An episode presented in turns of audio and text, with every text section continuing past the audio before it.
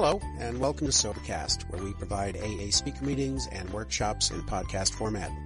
We're an ad-free podcast, and if you enjoy listening, please help us be self-supporting by visiting Sobercast.com, look for the donate link, and drop a dollar or two into our virtual basket. We hope you enjoy the podcast. Have a great day. My name is Mike Essen. I'm an alcoholic. It's good to be here tonight. It's good to be sober and uh, to see some of you I've known from other meetings. It's uh, a pleasure. I hope.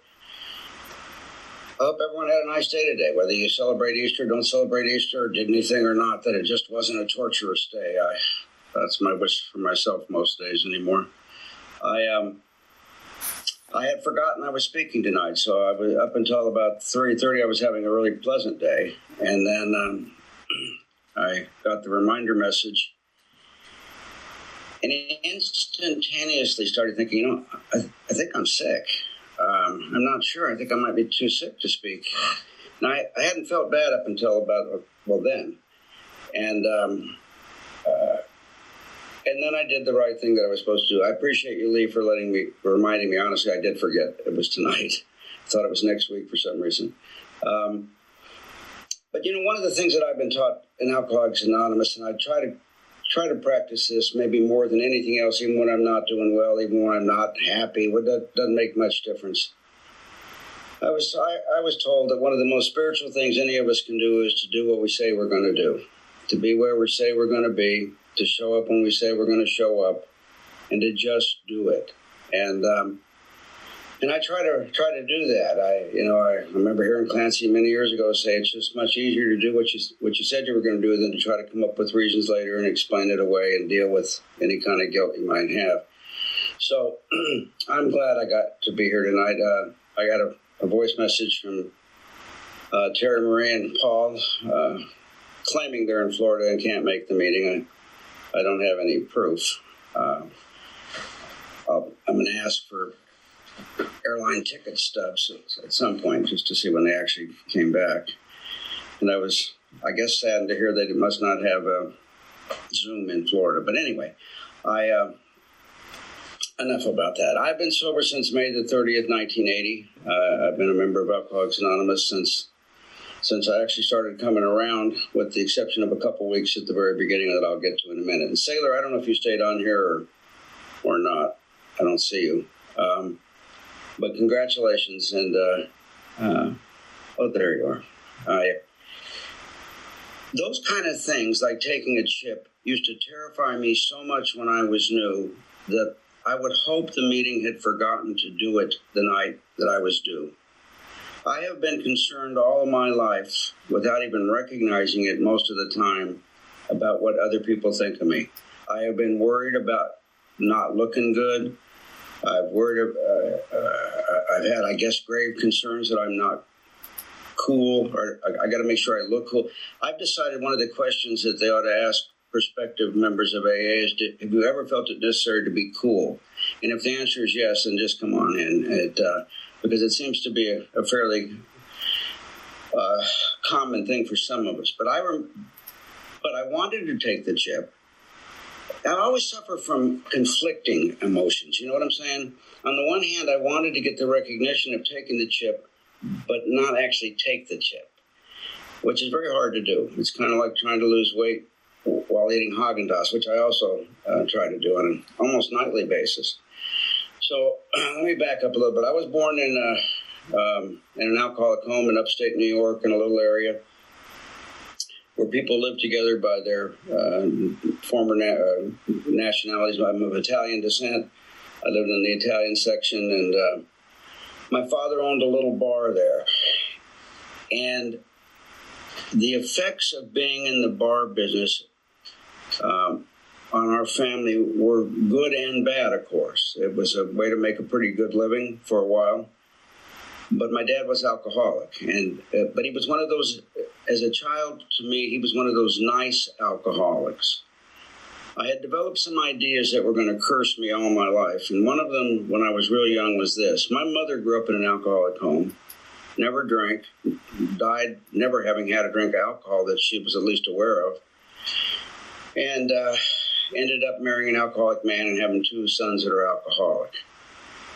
But it was real easy as a child to see who in my family was happy, and it was not my mother.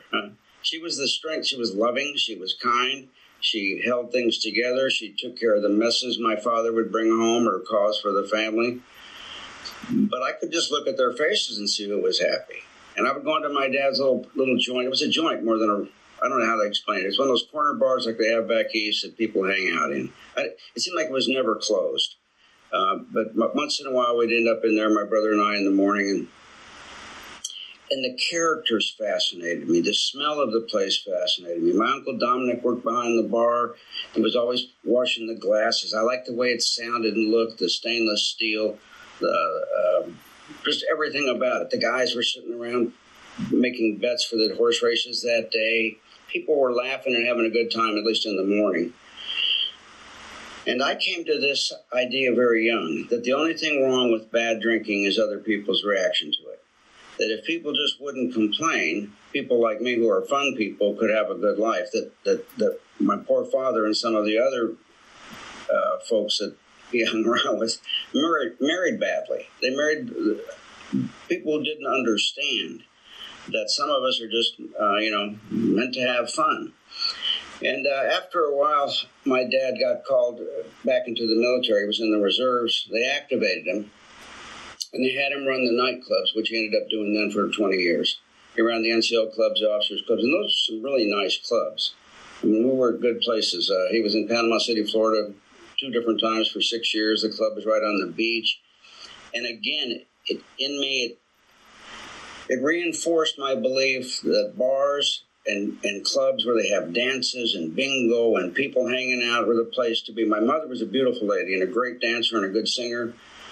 Um, most of you are too young to remember I Love Lucy, but they reminded me of Lucy and Desi. My dad was dark, you know, and dark hair. My mom was a beautiful uh, strawberry blonde kind of hair. And um, they would go out, and everything about it fascinated me. I liked the way, I liked the whole deal. And on the other hand, I grew up with a lot of fear about my dad's drinking in this respect. There was always the threat they were going to break up.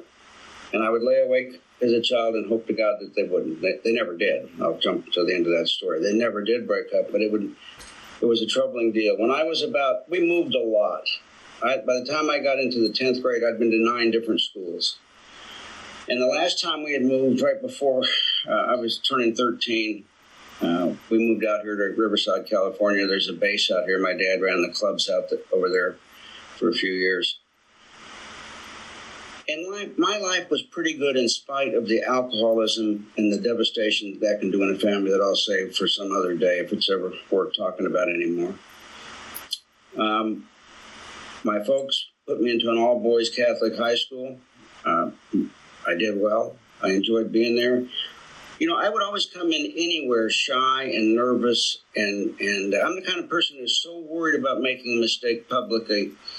I mean, these are everything I'll tell you will be true tonight, but if I was at a bingo game and got bingo, I wouldn't yell out bingo. You know what I mean? Just in case I made a mistake, I'd hand you the card uh, in case there was no 062 or whatever. Uh, uh, in school, if there was a, t- a talk to be given, I was just petrified until I got settled in somewhere and then I was comfortable. And this little Catholic school was a pretty safe place. There were only 75 of us in my graduating class, and I enjoyed it. My senior year was the best year I was going to have for many years. I liked it. I was I was young. I was healthy. I surfed a lot in those days. I had a beautiful uh, Ford Woody station wagon and a nice new surfboard. I was down at the beach a lot. I hadn't gotten into any relationship yet, so I was still pretty happy. I mean, life was going on really well, and um, I went down to spring break, went to dances, met girls. I don't think I had one conscious problem except you know minor little things, but I mean no real problems going on at all. And I came back from that little trip, and I drank for the first time for real. I don't mean sipping, but I mean drinking. I am a bad drinker. I'm the kind of person that Bill Wilson talked about in the big book of Alcoholics Anonymous who was seldom mildly intoxicated, always more or less insanely drunk. I drank badly from the very beginning, and I drank in blackouts that very first week that I drank. I didn't even hear the term for 14 more years. Never heard it uh, at all in my life until I came into Alcoholics Anonymous. Within a few weeks of starting to drink, my problems started to mount and they started to come about quickly. I went to an all boys Catholic high school that was a college prep school, and it was during the Vietnam War. Those of you who may have been around then uh, may remember that in order to not be drafted into the Army, if you took 15 units each semester in college, you didn't have to go. And I knew that. I signed up the first semester for 15 units, the second semester for 16 units. But drinking and running around was much more important than just about anything else for me. And so at the end of that first year, I'd actually completed six units.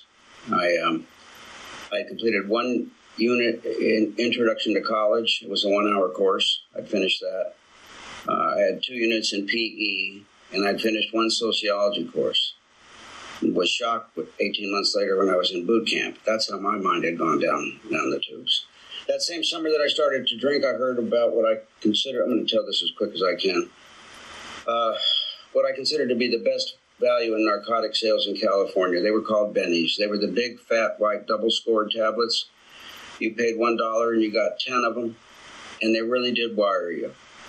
And that all, I heard about them my first couple weeks of drinking. Some of the guys were saying, hey, you can get these pills that'll keep you up and give you some energy. I'm going to tell you the story with having to use. I, I, told you I'm very hip and cool, so I, am going to have to use some very hip words, uh, which I will emphasize for those of you who aren't. I uh, I called my Connect and I ordered one dollar's worth of bennies. And, it, and I had become convinced somehow that law enforcement found out about this big deal going down. I don't know how I thought they knew, but I thought they knew. And so when I went over to pick up that night, I'm driving this little Volkswagen that has no muffler. I have Coors labels that I've been drinking from the beer stuck all over the car. So if the police stop me, they don't have to say how many drinks I've had. They just count the decals on my car. Um, these terrible blue windows I did myself with all the paint. It was a horrible job. In other words, I was drawing, the car would draw attention no matter who was in it. And I had decided I'd been followed. And so I did everything I could to lose the tail. I would drive into people's driveways, park for a while, pull back out, spin around, turn my lights on and off. Uh, it took me forever to go two miles. And I got over to where this guy Bill was working, and he came running out, and he said, "I couldn't get you the um, the bennies." Do you have five dollars which is all i had but i gave it to him and he gave me this little packet called, and he said this is called methadone which is just the grandfather of methamphetamine i now know. And he ran off because he thought the fbi was after him and i i, I sped away before capture which is a lie you, you can't speed away in a volkswagen but i floored it and i putted out of there like you would out of the autopia at disneyland. And again i did everything i could to lose and it worked. I lost to all law enforcement. Nobody got me that night when I opened that packet, it was this little bit of yellowish white powder. He hadn't given me any instructions. And I thought I'd been cheated. It was such a small amount. Somebody was talking about how much mushrooms cost. Cameron was. I, um, I put a little bit on my tongue and I waited upwards for a couple minutes. Nothing happened. And so I put it all in my mouth. My mom used to wait up for me no matter what when I was drinking, and that evening I got home early. You know what I mean? I came shooting through that door, and my dad happened to be home too. And I'll tell you what I experienced that night. I'm creeping around my own house, my own bedroom, feeling wicked, like I'm a big time gangster. I love the feel. I chewed the inside of my mouth raw. I neatened anything, even if it was already neat. I re-neatened it. I looked out the window all night because it seemed like time stood still. And then I read a newspaper. I'd never read one. Not really. I read I read everything. I read the legal notices in the newspaper. I didn't know there was such a thing. And when my parents got up, I resumed our talk. Blah blah blah blah. I hadn't been talking much that year, but it ended that night. I started to talk so much they never asked me another question for weeks. I don't think. I bring it up for this reason. When I came into Alcoholics Anonymous, I'm so grateful that AA doesn't really require that we know anything about alcoholism or even ourselves in order to be a member. Because by the time I got here, I had developed such an odd attitude about drinking. I was not offended when people said I was a bad drinker. If I met a pretty girl, like one of you at a bar, you said to me, you know, you drink too much, I honestly inside would think, well, thank you. I, I appreciate it. Uh, So do you. Because people that drank and ran around and did those kind of things were the people I thought had fun lives. They were the ones out there doing stuff.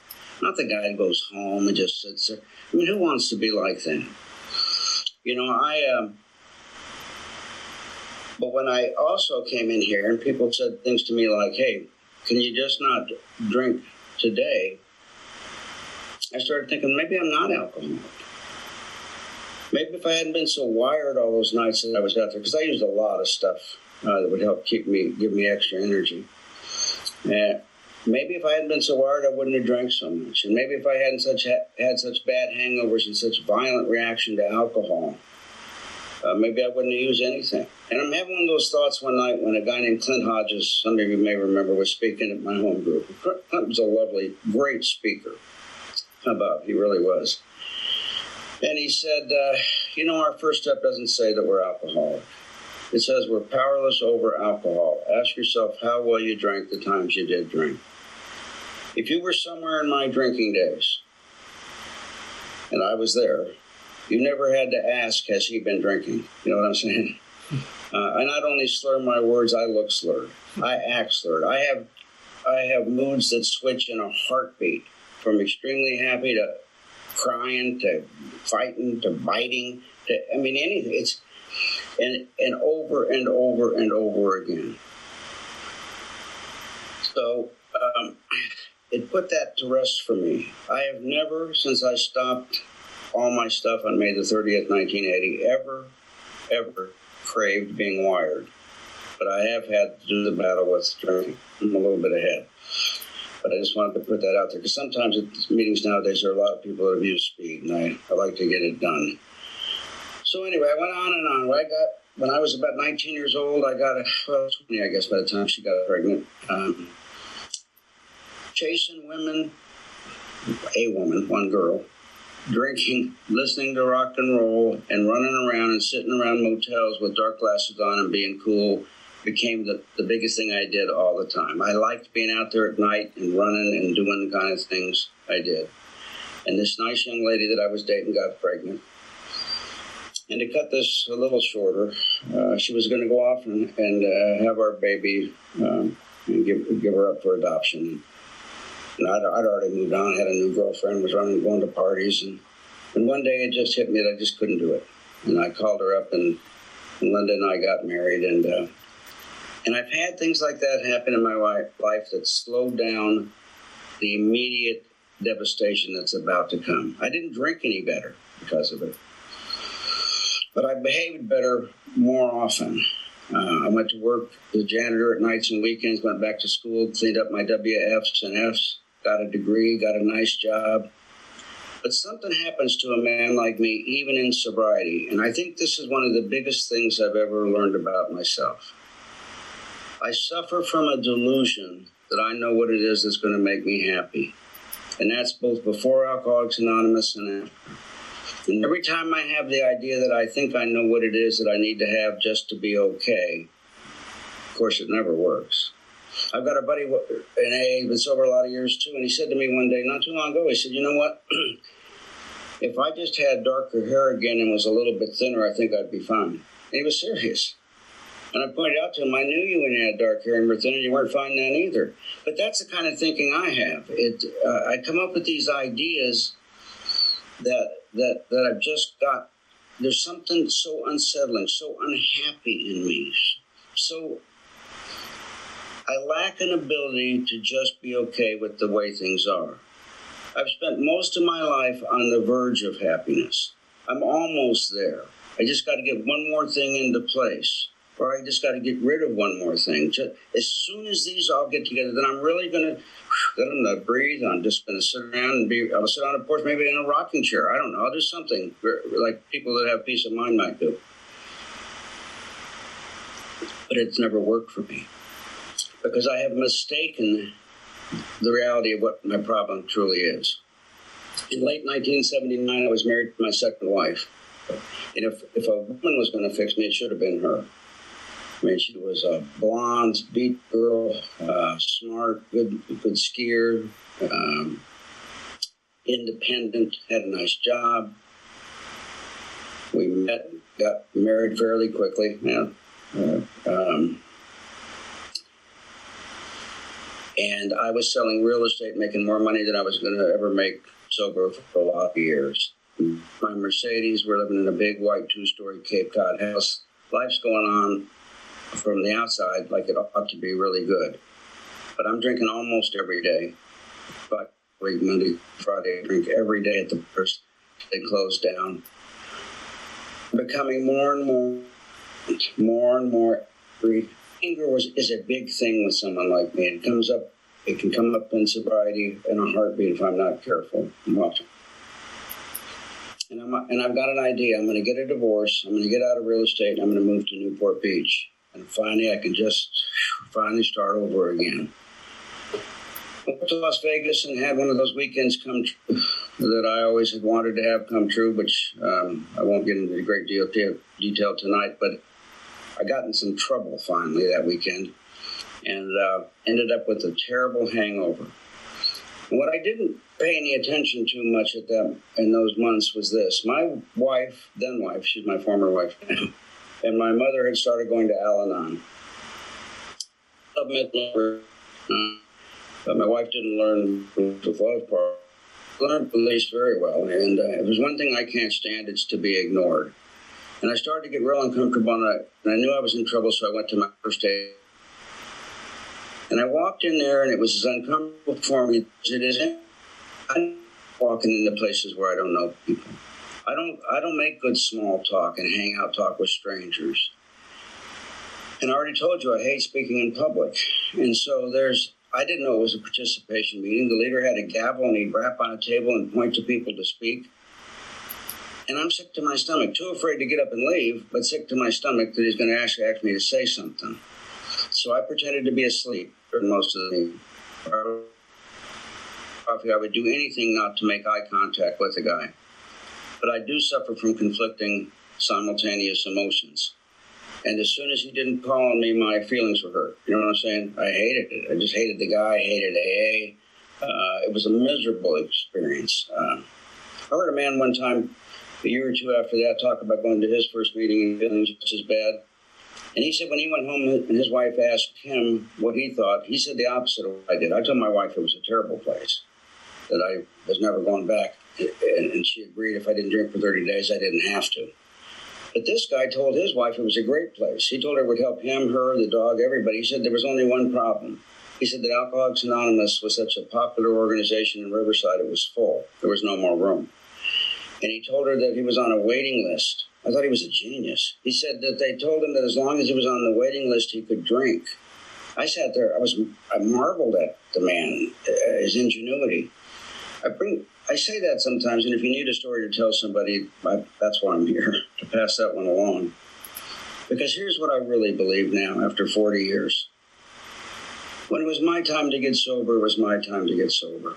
Whether I felt comfortable around people, whether I understood anything about real alcoholism, whether I whether I wanted to be here, whether I had a desire to stop drinking, all those questions that people seem to be asking me now in, in, in, in hindsight really didn't matter much.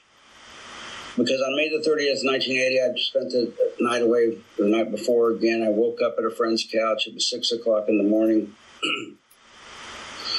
I was hungover again. I'm allergic to cats. His white cat had slept on my head, so I had white animal hair all over my face. I'm, my eyes were swollen. I'm sick as a dog.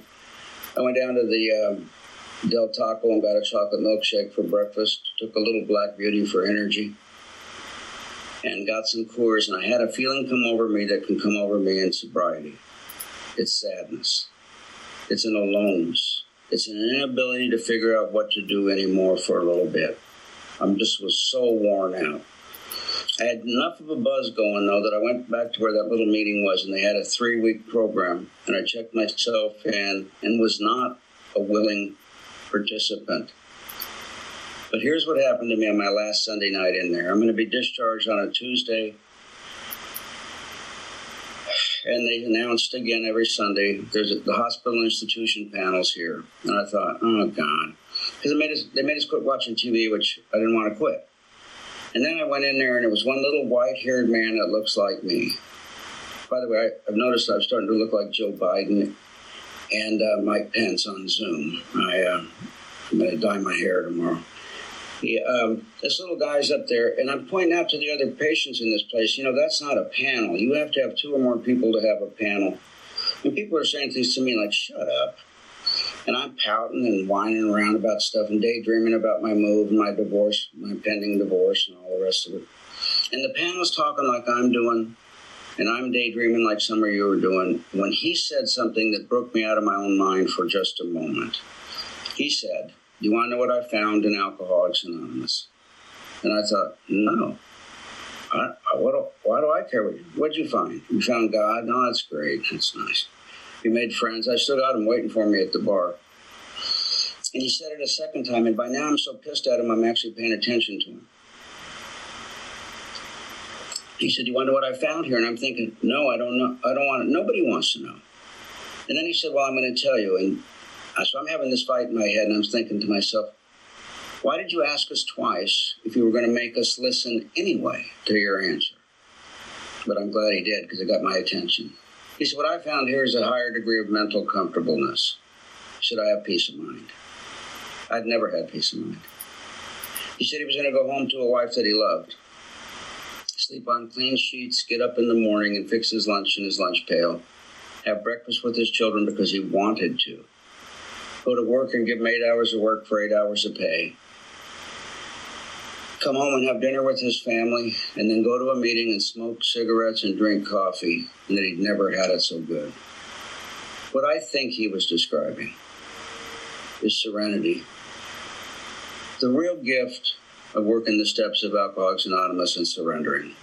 The real gift of no longer having to have the answers to run my own life.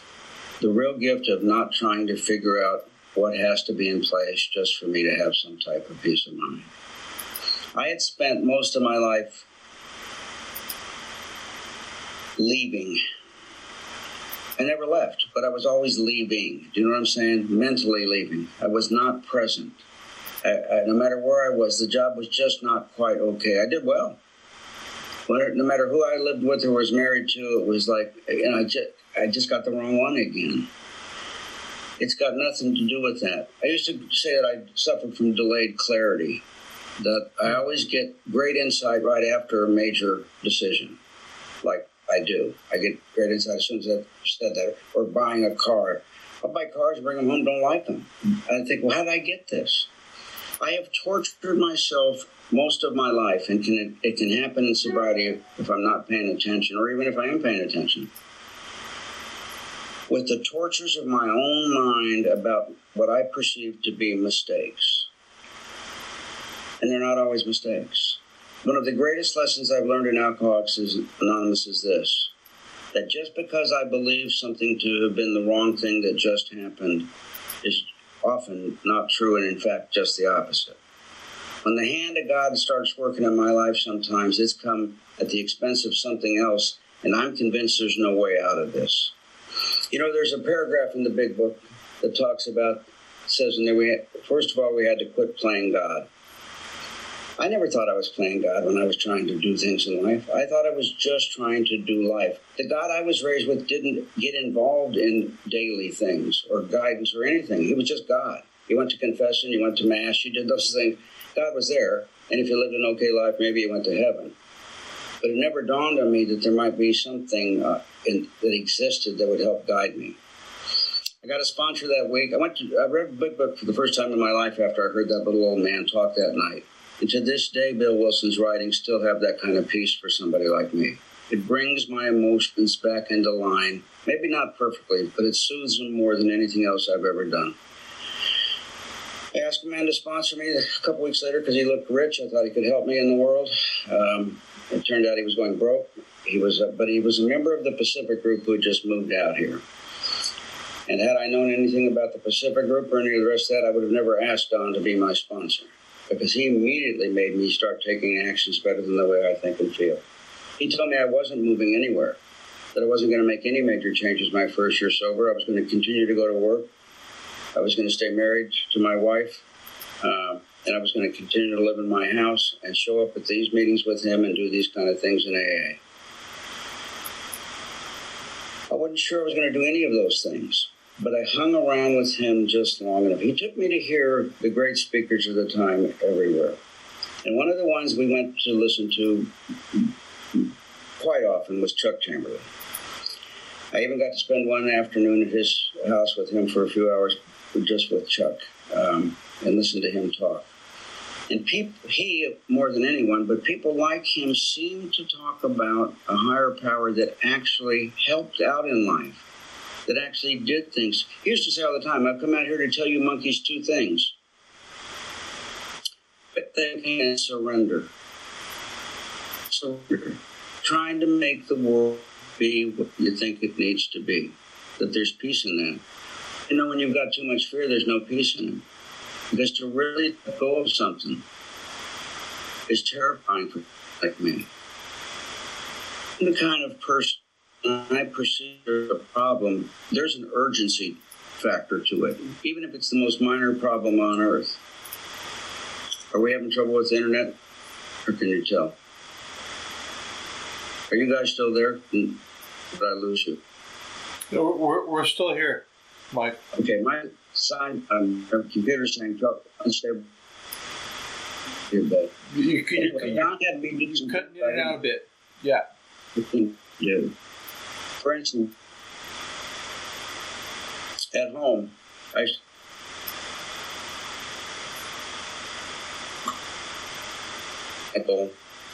and her response and I would say, You want me to lie? And he'd say, It's not a lie for you, for God's sake. Just go do it. You don't know how you think. And I'd go in and do it. And I would tattle on her again. Up Michael, lay him on the pillow. But she is none of your business.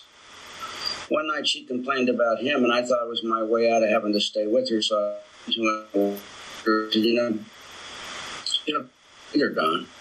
And he said, You know, that that's all right. He said, In the morning, fix her a cup. And we do it every single morning. And you know, my manhood was gone. I felt I'm, I'm up fixing coffee for a woman that I've been planning to choke. And but I got up and I did it. And there was coffee on her side of the bed every morning. And then one day I got up and she'd done it for me.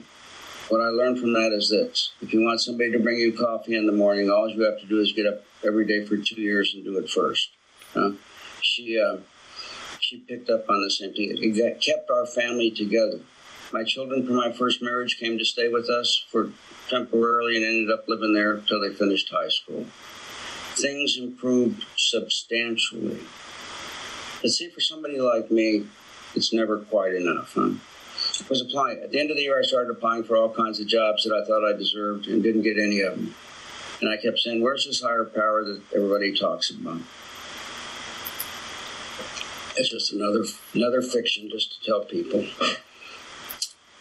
And one day I got a call from Orange County, and I'd get, gotten a job offer as a probation officer. And I told them about my drinking, about my drug use. I told them about my little minor arrest. I told them the truth as you told me to. And the lady that called said she was the medical director, and she wanted to know um, what I did about my problem. And I told her I was in AA, and she said, "Well, what step are you working?" And I knew a step. And she asked me if I had a sponsor, and I did. And she said, "Welcome, we like people like you." And I was grateful um, until my first day of work. You know what I'm saying? When I got there, I immediately thought, I, I don't want to be here because that is a panic reaction that I have frequently. As soon as I say I'm going to do something, once I'm there, I don't want to do it anymore. And my sponsor once again said, you know, you're going to stay put. You're going to give them one year, and they don't care. They were doing just fine before you came to work. They tell you to stand on your head, stand on it. And I did that, and here's the result of all of that. the kids that I was supposed to supervise were supposed to go to a continuation school, and I would go by and check on them on a daily basis. And there was a law school about a half a block away. And I eventually signed up and started going to law school at nights and on weekends. And on my sixth day birthday, uh, I got the results from the state bar in the mail that I'd become an attorney in California. Through a series of things that seemed like mistakes, I ended up being hired as a prosecutor, a trial lawyer. I had an unbelievably good career. I became chief of homicide and ran the homicide division for a long time. I've done major trials. I've had the perfect job for me. But I would have missed it based on my own emotion. I am a strong believer in sponsorship. I've had four sponsors, and all four of them are strong men. And one of the biggest benefits of having a sponsor, in addition to learning how to behave in AA and what to do, for me has been this I tell them the truth, and they can listen to what I perceive as a problem or a real problem and not respond to it with the same emotional uh, twists that I might put on it. And one of the things that I've learned here is this just because I feel bad doesn't mean I'm doing it wrong. I used to believe that if I was in a bad mood or sad or scared or depressed or any of the negative things that are part of my nature in some days, that somehow I must have, I must do have to do something else to fix that feeling. But you know, I know for me, not all alkies are the same. I have strong emotional um, responses to the world. And as a consequence of that, I have made some horrendous decisions. I think alcoholism is one of the saddest diseases on the face of the earth, not only for the people that we affect, but maybe more so for the, or at least as much for the alcoholic. Because the people I know well are, do this. All we've ever tried to do was just have some peace of mind. All we've ever had, tried to do is just be okay. And trying to find out the form to be okay has resulted in some real nasty things for me. But alcohol always worked. No matter how worried I was, if I walked into a bar and started to have a beer with you, in a little while I was doing what we say in AA. I was in the moment. I didn't care anymore about the past and I wasn't too worried about the future. But there was too much violence and too much trouble and too much ugliness in my drinking. I couldn't keep going that way. When I was 90 days sober, the urge to drink hit me full force. I was out of town, but nobody in my family would have known that I was drinking unless they uh, told them. Uh, they wouldn't have cared, probably. They, thought, they would have thought 90 days was a good deal. Instead of doing that, I did something that I must have heard somebody say at a meeting, although I don't recall it. I got on my knees and I asked God to remove the obsession to drink. When I got up from that, it was only down there less than a minute. That that obsession was gone and has never come back for me ever. I work hard in Alcoholics Anonymous. And by that I mean I do the kind of things I was taught to do. I have commitments at meetings and I show up. I was the trash boy and mop boy for almost eight years at my home group. I enjoyed it. I got mad when people would take the vacuum from me. Um, I became a part of it. For somebody like me, that is so scary because I live in my own judgmental world. I live in my mind, and in my mind, I judge myself harshly, and I assume that everybody else does too. And I need to, I needed to learn and need to continue to remember that that's not always the truth. Let me finish with this. In my business in homicide, I went out to homicide scenes a lot of times. I've seen a lot of uh, death. I've seen a lot of horrible tragedy and it's helped me to refine my belief in a higher power in a good way.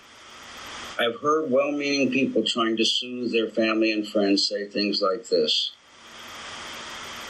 We don't understand God. Sometimes God's trying to teach us a lesson when those things happen. And that is as far from the truth for me as there is. I don't think God does anything bad to us. Otherwise, I should have been punished beyond belief by now. I think it's a kind, tender, loving higher power that exists. Because even when I've intentionally done things that are wrong, when I've asked for help, I may have to pick up the tab, but when I ask for help, my life has been taken care of by something well beyond me. I've had a tremendous life in sobriety, but that doesn't mean my emotions knew it. My emotions aren't always attached to what reality is. So I have to do this on a daily basis. I stay in AA for a lot of reasons, but one of the main ones is this. There's one thing I can't give myself, even with all the evidence to the contrary. I cannot give myself hope. Because once I sense something's wrong, it feels like it's going to be horribly wrong and not ever be okay. But you can give it to me. I stay attached to you for a lot of selfish reasons, and one of them is the simple fact that you're able to reassure me that if it never gets any better than it is right now, is it okay? Because it's never current pain I can't handle, it's always the future pain that's overwhelming for someone like me. I've never had it so good. It's time for me to stop. Um, I guess I needed a meeting tonight this Easter, and I, I hope all of you stay safe and, uh, and well. Thank you.